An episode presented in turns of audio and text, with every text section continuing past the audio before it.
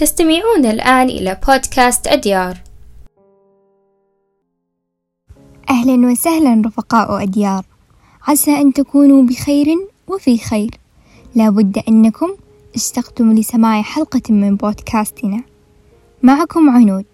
وقررت اليوم أن أتحدث عن شيء لربما ليس بجديد لكنه شيء منسي فهو مركون فوق رفوف يكسوها الغبار. سأتكلم اليوم عن قانونين روحيين مسلمان في حياتنا. فمثل ما في هذه الدنيا قوانين مادية ونفسية هنالك قوانين علمية كقوانين الرياضيات والفيزياء وهنالك أيضا قوانين روحية. إذا فهمها الإنسان ستساعده في أن يعيش في مصالحة مع ذاته بكل راحة وسلام داخلي. ومن ضمن هذه القوانين قانون أو قاعدة بالأحرى. منبعها الهند. وكل الثقافة الهندية مبنية عليها. تسمى قاعدة اللا ديمومة بمعنى أنه لا يوجد شيء يدوم. كل شيء متغير وفان. وكما اعتدنا أن نقول بقاء الحال من المحال.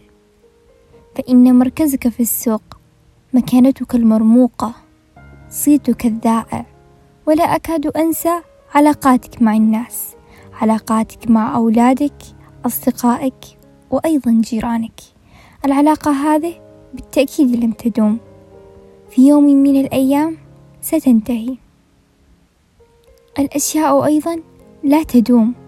فمثلا جسمك حاله لا يدوم. وأيضا نفسيتك. فمن المستحيل أن تبقى بحالة من البهجة والسرور. بالتأكيد ستأتيك أيام تستشعر بها بالحزن والأسى. اللذة لا تدوم وأيضا الألم لا يدوم. فهم هذا القانون سيجعل الإنسان يعيش حياة متوازنة. بمعنى عندما تكون أنت في وسط اللذة تتذكر أنها لا تدوم فلا يزيد فرحك ويتحول إلى غرور. ولو كنت أنت في وسط الألم في حالة مؤلمة جدا تتذكر أنه لم يدوم سيأتي الفرج. وبالتالي تعاملك مع هذا الألم يقل. تكون هناك حالة من التوازن. لا تشعر بالإحباط مثلا ولا تشعر أن هذا الألم سيدوم إلى الأبد. لا بل إنه سينتهي. ومن الأقوال والأحاديث النبوية المذعن بها بين الناس. أحبب حبيبك هونا ما. عسى أن يكون بغيضك يوما ما. وأبغض بغيضك هونا ما. عسى أن يكون حبيبك يوما ما. وهل فكرنا يوما ما بالمعنى الحرفي لهذا الحديث؟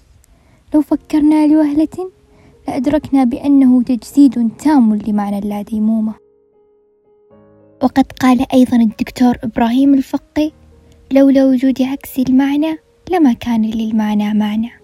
فلولا وجود العسر لما كان لليسر معنى ولولا وجود التعب لما كان للراحة معنى ولولا وجود الحزن لما كان للفرح معنى ولولا وجود الظلام لما كان للنور معنى واللا ديمومة هي عظة تذكر الإنسان بأن يعيش كل لحظة بتفاصيلها من فرح وسعادة وألم وحزن وهي واقع يخبرنا أن لا شيء باقيا. إلا في حيز الذكرى التي نتمسك بها. دون أن نمنح خيالنا تلك الحرية اللامحدودة ونحن نعلم أنها العائق الأكبر أمام اللا تعلق واللا تعلق هو قانون شبيه ومتعلق باللا ديمومة. فإنه يحثنا على ألا نتعلق بالأشياء الدنيوية. فكل شيء فان. فلا تعلق قلبك بأي شيء سيؤلمك فقده. وبما أن كل شيء في الدنيا ستفقده حتما لأن لا شيء يدوم إلا الله. فلا تعلق قلبك بأي شيء سوى الله سبحانه وتعالى والباقي فهو في دوامة نهايتها الفناء. فلا ترتبط بأي شخص أو أي شيء. كن حرا واعتنق قانون اللا تعلق. ببساطة تعود على اللا تعلق. فكرة التعلق مرعبة بحق. وتحمل في طياتها الكثير من البؤس والهم والأرق. لا تتعلق.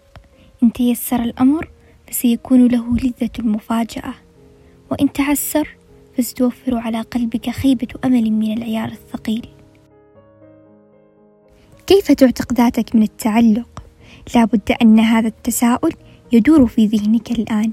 ببساطة هذه عدة تمارين ستفي بالغرض.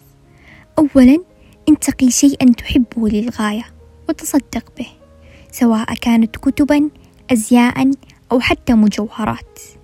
وقم بعمل شيء تجده صائبا في نظرك ولكنك لا تفعله خوفا من عدم رضا الناس عليك وكلامهم عنك. وأخيرا شخص قريب منك يحب أن يعمل بشيء ما لكنك لا تحب هذا الشيء. قم بفعله. فقط من باب الإيثار ليست الوحيدة الفعالة. فهناك الآلاف والآلاف من التمارين المماثلة والتي ستبعدك أشد البعد عن التعلق. بالتأكيد ستشعر بالحسرة قليلا ولكن تضحياتك هذه لن تذهب أدراج الرياح.